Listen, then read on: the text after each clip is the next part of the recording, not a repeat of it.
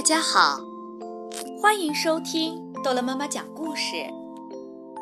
今天豆乐妈妈要讲的故事叫做《幸运先生和不幸女士》。一天，来了一位幸运先生，住在不幸女士的隔壁。这扰乱了不幸女士的宁静，她想，我可不想跟这位先生打交道。幸运先生开始布置他的家，他为春天、夏天、秋天和冬天种了各种各样的花儿，还有一棵苹果树。早晨，幸运先生向太阳握手，晚上，他迎接月亮和星星的到来。下雨的时候，他和雨水打招呼；下雪的时候，他和雪花打招呼；刮风了，他也会和风打招呼。一天中午，幸运先生敲了敲不幸女士的门，不幸女士把门打开了一条缝。你要干什么？不幸女士不耐烦地问道。呃，请允许我自我介绍一下，我的名字叫幸运。前不久，我刚搬到了这里。这和我有什么关系？不幸女士打断了幸运先生的话，转身把门关上了。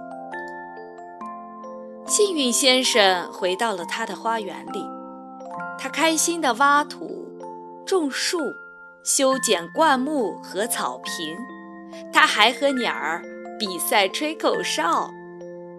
不幸女士经常悄悄地站在自己的窗户旁边，看着幸运先生。他为什么要做那么多的事情呢？他想。在接下来的好长一段时间里，不幸女士都觉得自己的房子有点不对劲。幸运先生必须得搬走，她想了很久，也想不出到底要怎么跟幸运先生说才好。花园围栏的后面，太阳出来了。幸运先生站在房子前感叹道，生活真美好啊！他开心地看着隔壁的黑猫、田鼠和蚯蚓。当他看到不幸女士的时候，他友好地对她挥手致意。他手里的种子随风飞扬起来。啊，这些没用的东西！不幸女士嘀咕道。一天天过去了，这些神奇的种子在不幸女士的花园里发芽了。很快，它们长得越来越大，越来越壮。有一次，幸运先生不在家，不幸女士偷偷地来到花园的栏山旁。到底发生了什么事情？